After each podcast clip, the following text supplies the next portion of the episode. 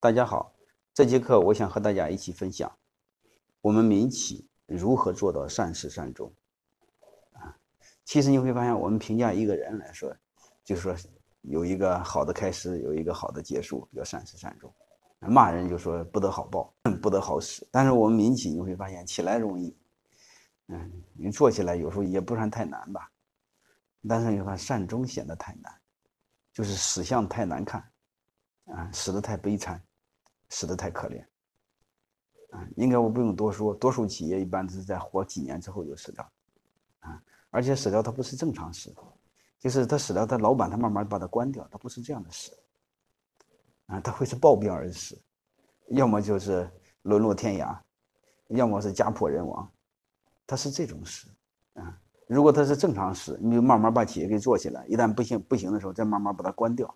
啊，其实这是很好的。但是我们多数企业不是这样的，多数企业一跑路，沦落天涯，负债累累，嗯，妻离子散，嗯，家破人亡，啊，真是太悲哀，太悲哀，啊，所以我想说，今天先和大家探讨这个话题，呃，怎么做到善始善终？嗯，大概分享这几个话题，嗯，第一个是做好控制权的设计，你别做半天，把企业好不容易做起来了，突然发现企业这不是你的，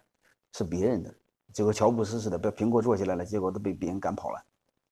那不瞎忙活吗？啊，还有一个做好风险控制，啊，还有一个做好风险分担，还有一个是提高自己的抗病能力，啊，还有一个是提前做好规划，啊，对抗我们人的个人风险，你比如生老病死，我一点点跟大家分享。第一个就是做好控制权的设计，因为这个企业如果你不能控制，就没法证明这个企业是你的。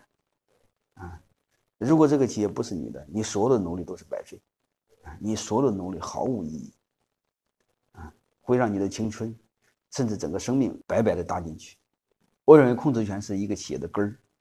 所以我们从根儿上着手，做好控制权。就一开始分股份的时候就要别分错了。第一，不能平分，一定要一大一小，你是那个大的控制，啊，当然这是说两个股东，三个股东也是一样。啊，你也要占大股，还有一个你不能让投资人占，还有一个不要找小人进来，啊，你一定要记一句话，啊，好人是很容易变坏的，坏人是很难变好的。还有一个就企业发展到一定阶段，你的家族成员要离开。如果你夫妻创业，啊，很简单，创业时候可以，守业时候不可以，也就是企业进入正常车道，一定要一个人离开，不然的话你会发现。不但家也没了，企业也没了。自古有一句话叫“大公司容不下夫妻情”。啊，你比如前段时间，汇源果汁，呃，有几十个亿的资产，这个被质押，被法院给查封，啊，那很多就质疑他，嗯，为什么做到做到今天这种地步？嗯，主要的一个是家族，嗯，这个企业的家族成员太多，啊，核心岗位都被家族成员把控。外人能人进不来，啊，他慢慢企业就会日渐衰落，啊，所以这是一点。然后我想提醒大家做好控制权的设计。关于对控制权的理解，刘强东说过一句话，啊，他说：“如果我不能控制这家企业，我宁愿把它卖掉。”啊，所以对我们老板来说，一定要对这个东西有足够的理性的认识，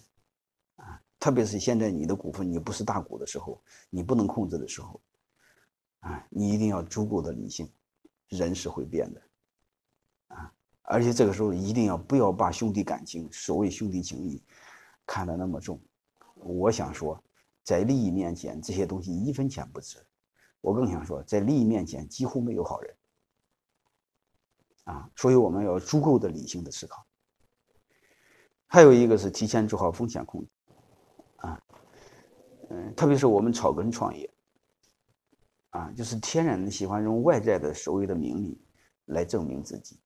嗯，特喜欢做大。我想说，我们多数草根企业没这么个命，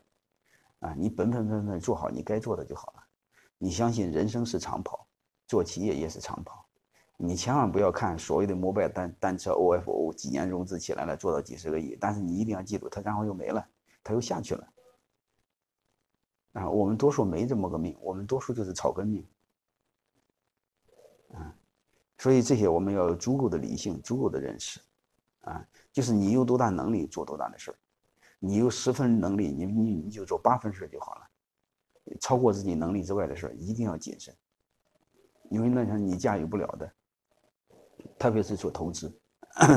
你有十块钱就做十块钱的事儿，嗯，做八块钱的事最好，千万别做十二块钱的事儿，资金链断了，全盘皆输啊，所以我们要极度理理性一些，坦然一些，承认自己小。承认自己弱，才证明自己内心强大。我更想说一句话：几乎所有的企业都是想做大死掉的，而不是想做小死掉的。我再想说一句话：你真想做大，不一定能做大；你不想做大，你稳稳当当的做，反倒能做大。啊，所以我们要足够理性的做这样事儿，啊，千万别骨子里那种脆弱、那种不自信，而且而且而且特而特还想。用外在的名利来证明，非要做多大，非要做多强，非要排第几。哎，这些身外之物，等你到一定年龄，你发现很无聊，毫无意义。前段时间有一个老板，我帮我给他做过提供一些帮助，他就反问我需要我能帮你什么？我说不需要你帮助，啊，要不我你认识点，帮你认识点人吧。我认识很多官员，我说我不需要认识。啊，你想认识谁？我帮你介绍。我说不需要。人，那些对我有什么用？